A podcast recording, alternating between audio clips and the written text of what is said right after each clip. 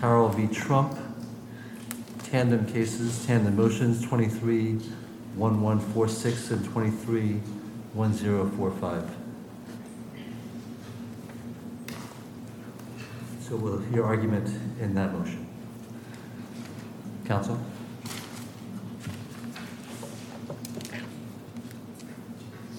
See if I can get this down.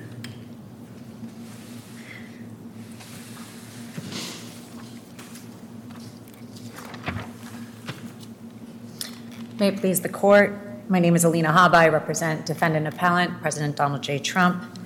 This appeal raises an important question that will affect the delicate balance between the judiciary and the executive branch for many years to come. Uh, It is our position that the underlying action with the trial scheduled for January 15th, it is imperative that this court stays all district court proceedings until it resolves whether a president may raise his presidential immunity defense. First, this appeal is raised in the immunity context. The lower court is divested of jurisdiction until the appeal is resolved. That is well And is that an issue you're asking this court to resolve on appeal? Are you challenging the district court's finding that it retained jurisdiction because the appeal, any appeal would be frivolous? Uh, Your Honor, our first argument is that we never waived, uh, that basically this is divested and they don't have the right to decide whether presidential, and frankly, Judge Kaplan didn't decide the issue of presidential immunity. I understand, I just want to be clear what Sure. relief you're asking for now. You're looking for a stay Yes. this court, and we have the four-factor test for a stay. But your first point is that the district court didn't have jurisdiction. If that's right, you don't need a stay from us. Correct, Your Honor. So how does the district court's decision that it retained jurisdiction, what, how does that affect the motion before us? Help me out. Sure. What Judge Kaplan did, Your Honor, was he's, in my opinion, side-skirted the well-established rule that certified the appeal as frivolous. When he did so, um, that was an error that I would like this court to address. However, in this appeal, we assert three independent and meritorious agreements going then to the four factors that Your Honor just mentioned. And I do believe either uh, under the divestiture of jurisdiction argument or under the four-factor test, this, no matter what, this matter should be stayed Well, pending the appeal. The four-factor test requires you to show, um, your client to show, that there is a likelihood of success on the merits, which is different from the district court finding that it had jurisdiction because the appeal was frivolous. So it goes to, you know, what kind of standard we're going to apply here. Right. And with divestiture, our position is it's automatic. It always has been automatic. If you look at the Harlow v. Fitzgerald or the Griggs case, we've never had a decision that said that if, you you know, especially with immunity, let alone presidential immunity, which is a heightened level, presidential immunity, you must stay this matter because the entire case then should be stayed. And President Trump would be uh, incredibly hurt by the fact that he would have to go to trial on a case where he would likely just not even have a trial heard because of presidential immunity. So that's the divestiture matter. Um, If Your Honor would like, I can move on to the safe, the four factors test as well, which I believe gives us good grounds, even if we use the traditional factors, even if we said that there wasn't divestiture of jurisdiction, which I argue that there is. I believe that under the uh, state factors, that also grants relief to President Trump here. Um, The likelihood of success on presidential immunity is not waivable. And for the first prong, our argument is that uh, in the Supreme Court, President Nixon v. Fitzgerald. I'm sorry, it's- you're, you're saying it's not waivable, and, and you've also asserted that you had um, asserted the uh, presidential immunity, absolute immunity defense at different points um, over the past three and a half years of the litigation, but I, I was not seeing that in the record. Could you point to the earliest time at which you made the absolute immunity um, argument and, and briefed that? Sure, Your Honor.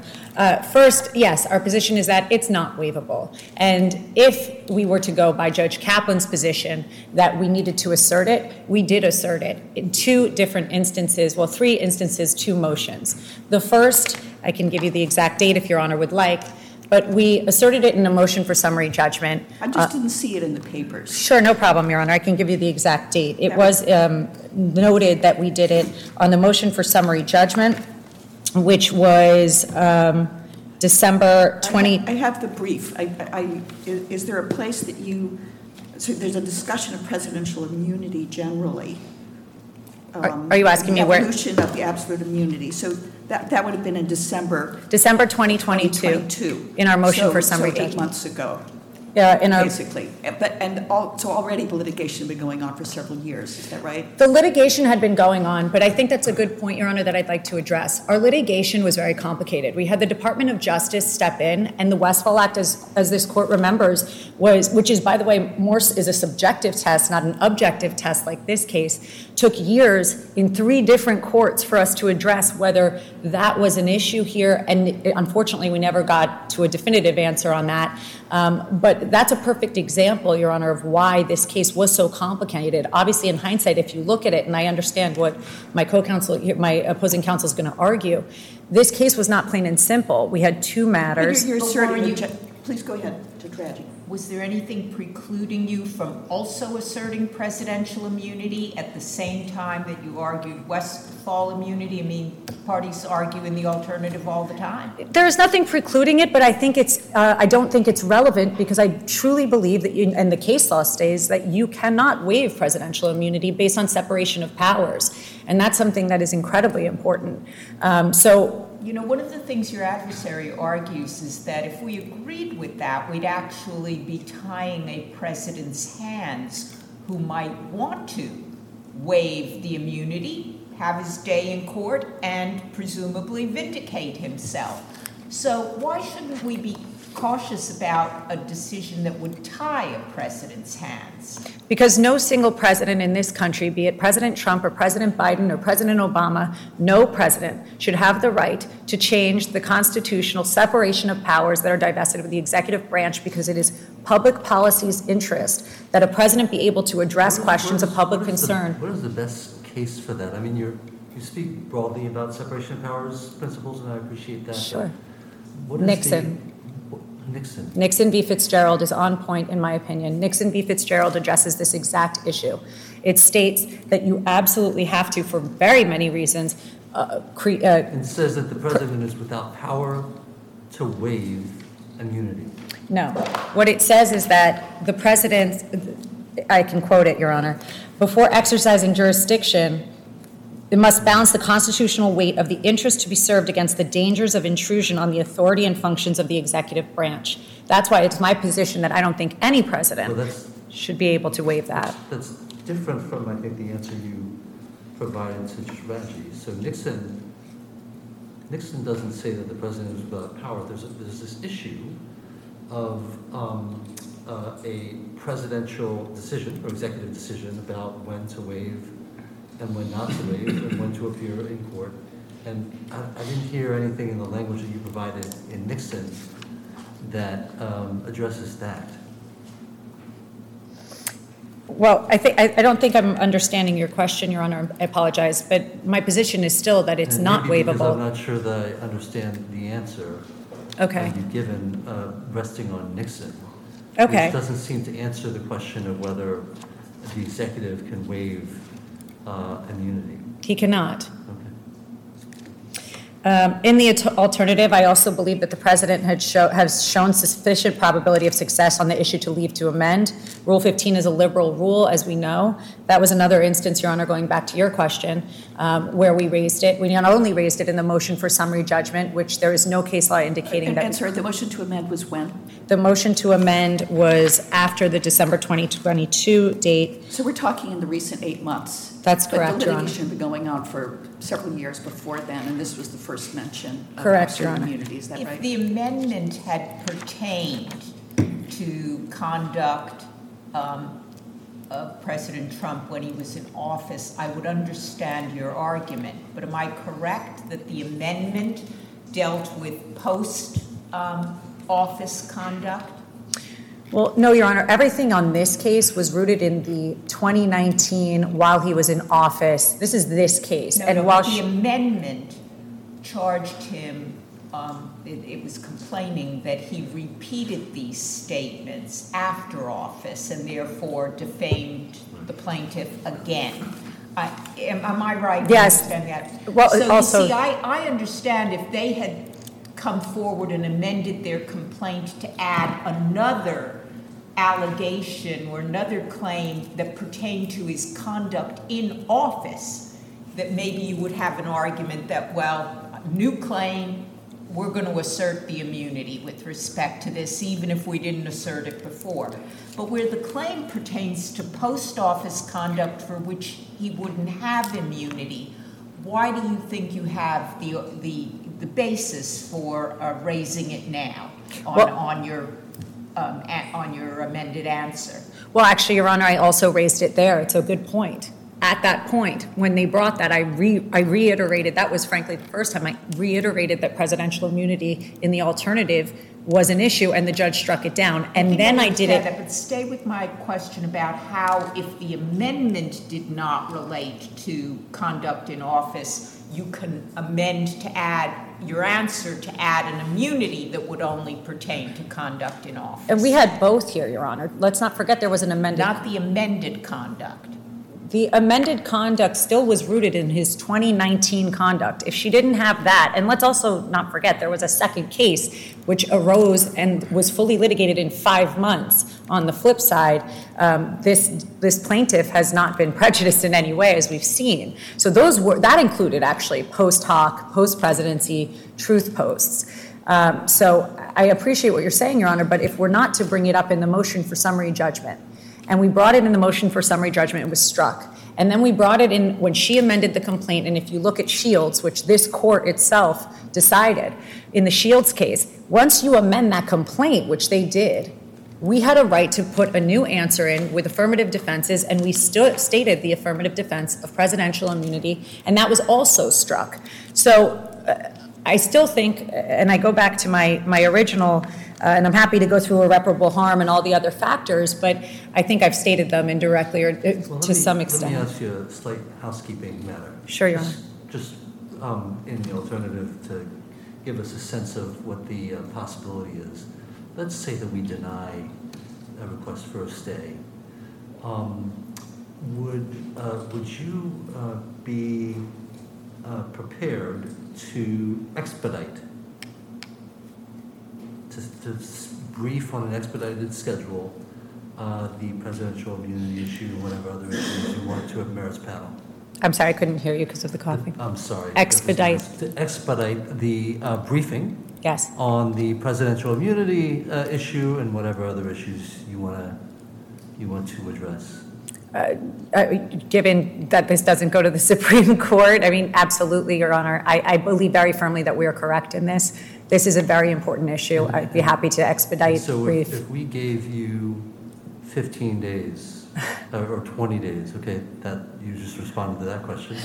Uh, I 20 have days- trial, sir, in three weeks, but Okay. in New York. Okay, okay. Um, So, Um, I mean, given my schedule, I, I do have uh, the Attorney General's case in New York, which starts on October 2nd. Um, I would be willing to, to help in whatever way if the court required me to for the brief. You have no general opposition to an expedited briefing schedule, if, if we were to deny this? No, Your Honor, I, I would, I am very firmly believe that I'm, I'm happy to expedite and, and get all hands on deck on this. I would just ask the court's indulgence that I do have trial on a very large case. uh, Hearing starting. that and, and being mindful of it, nevertheless, it seemed to me that you almost have the merits of your argument briefed here Yes. already when you, when you argue that you're likely to succeed on the merits. And I would think it would be in your strong interest, actually, whether we grant or don't grant the stay, to, to get this to the merits panel as soon as possible. Do you really need more than two weeks to um, polish up your, the arguments you've basically been doing? Well, I mean, I think that that would imply that you would deny the fact that the court was divested of jurisdiction, and then I have to, you know, I would like to see if that is the case, the court's decision. Obviously, yes, we are pretty much That's where I started to ask you whether you were asking this panel Yes. To conclude that the district court erred when it said we, it retains jurisdiction. And that didn't seem to be the motion you were making, but it is the first point It is. brief. I It saw is. that. And what I did, Your Honor, as any attorney I think would, is give you the alternative, that if this court didn't find that you, they were divested of jurisdiction, then I still do believe that we would win under the four Well, let, let me deal with that. Sure. Um, that issue could also go to the merits panel, whether or not the district court can retain jurisdiction in these circumstances. What is the risk to you of not ruling on that for two or three weeks while it's expeditiously briefed and goes to the merits panel? I, I want to be sure what, what the harm is to your client if we don't rule on the district court's jurisdiction for a few weeks. I mean, we can start with the basic fact that he's paying his attorneys to then fully brief something with a trial pending on something that shouldn't be briefed and is a waste of resources, both judicial and personal, number one. Number two, more importantly, Your Honor, is the presidential immunity is so important. It's different than absolute immunity. It is a heightened level of immunity. And if we don't preserve that by saying that once presidential immunity Right, is but you'd get to, he- you'd get, I'm sorry to interrupt, but you'd get to argue that to the merits panel. Sure. I, I'm just trying to figure out, is there something you anticipate having to do in the district court or the district court doing in the next few weeks that makes its retention of jurisdiction problematic for you? Sure. I think that, frankly, for my client, the schedule alone is a very compelling reason. We have trial on October 2nd, which I am his attorney for. That trial will go Not until. this case. Not on this case till December 22nd in the state of New York. I am then scheduled to be on January 15th trial, um, pushing this out three more weeks, uh, just purely from a scheduling perspective, Your Honors, is incredibly difficult for me to then be on trial and prep for this trial in two weeks. But once again, as Judge Raggi pointed out with regard to the um, absolute immunity argument, you've uh, briefed already before us the divestiture of jurisdiction argument. Correct. That is something that could um, be buffed up and then sent on to a merits panel as well, couldn't it?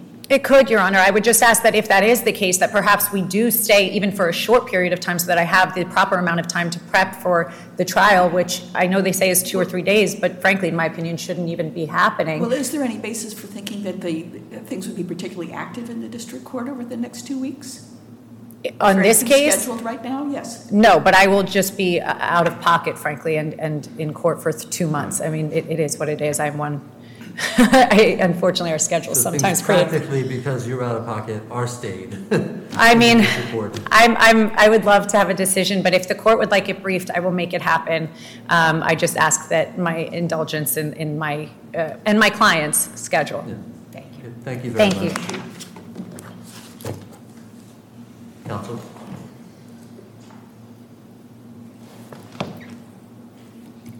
May it please the court, my name is Joshua Matz, and I represent the plaintiff appellee E. Jean Carroll. The defendant's motion rests on a single premise that while his appeals unfold, this court should intervene immediately to preserve his asserted interest in not having to participate in this lawsuit at all. But that premise is squarely at odds with Mr. Trump's repeated choice to participate in every aspect of this case for nearly four years and to urge an expedited jury trial on the case just six months ago. Let me, let me just interrupt you. We are not the merits panel. Um, But the, the- so the question, first of all, is this matter of district court ex- retention of jurisdiction, and then the four-factor tests for granting a stay. I'd, li- I'd like you to address first the question of, ju- of jurisdiction. Um, The district court was obliged to find that appeal would be frivolous to, um, to retain jurisdiction, and we know that it has exercised that jurisdiction just in the last week with its decision that there would be no need to try liability, only damages in this case. How can, how, how can you support the fact that appeal is, is frivolous when we have questions um, about the, the exercise of presidential immunity in this case. I mean, I would think that whatever we do in this case, we might have to write a decision and all of that. That hardly sounds like a frivolous matter. Yes, Your Honor. If I may, I just want to step back uh, to the question of jurisdiction, because I think the frivolity point is one aspect of that, but not necessarily the only one. So I want to answer your Oh, question, yeah. but I also want to address the jurisdictional point more broadly, if I may. Under this case, this court's opinion in the World Trade Center litigation from 2007, the court there was, was asked to uh, stay a district court decision on the theory that the district court lacked jurisdiction during an appeal from the denial of an immunity defense. And the approach the court took there, it initially stayed the decision, but then it lifted the stay. And in doing so, it said that the motion to vacate the stay, which involved the four factor test, was, quote, inextricably intertwined with whether the notice of appeal in the first place divested the court of jurisdiction. And then it went on to say that that analysis, in some respect, overlapped with whether the appellate court should restore the district court's jurisdiction. Which is all to say that under the World Trade Center case, which is, of course, the controlling precedent in this court, it appears that the four factor test, rather than a formal jurisdictional inquiry, has structured the way that this court has thought about the presence or the restoration of district court jurisdiction in circumstances like these. If the court were for the first time to adopt something like the Seventh Circuit's Apostol standard, which talked about frivolity, I would highlight that there, there are sort of two separate reasons why the maintenance of district court jurisdiction here is appropriate. One of them is frivolity, and I promise I will get to it.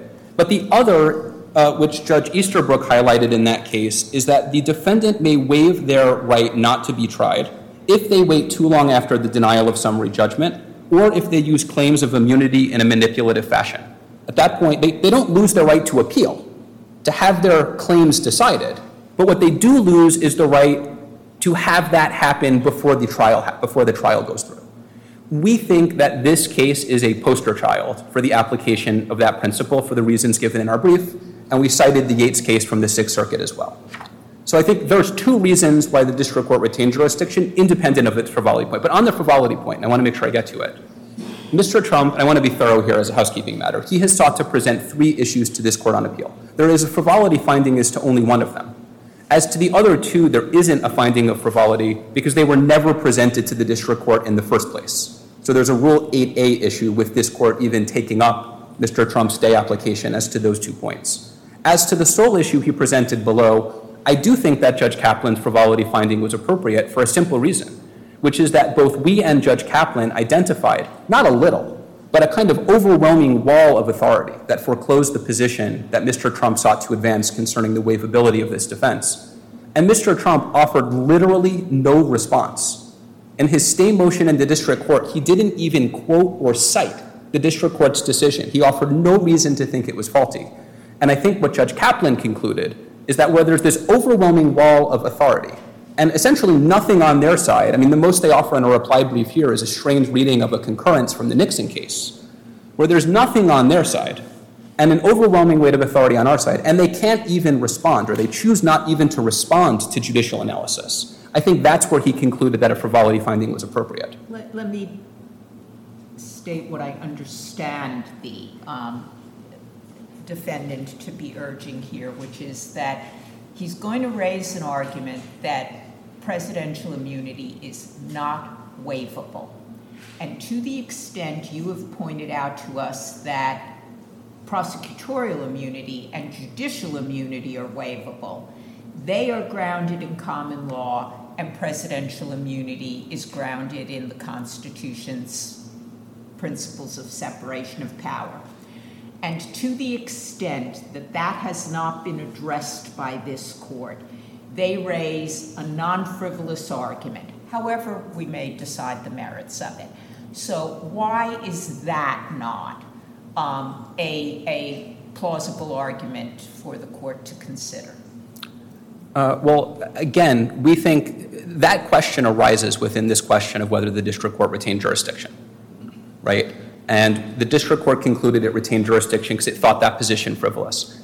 My main point that I want to emphasize is this court can deny the stay motion and expedite the appeals. And to be clear, we agree with that approach if it's the, court, the approach the court prefers.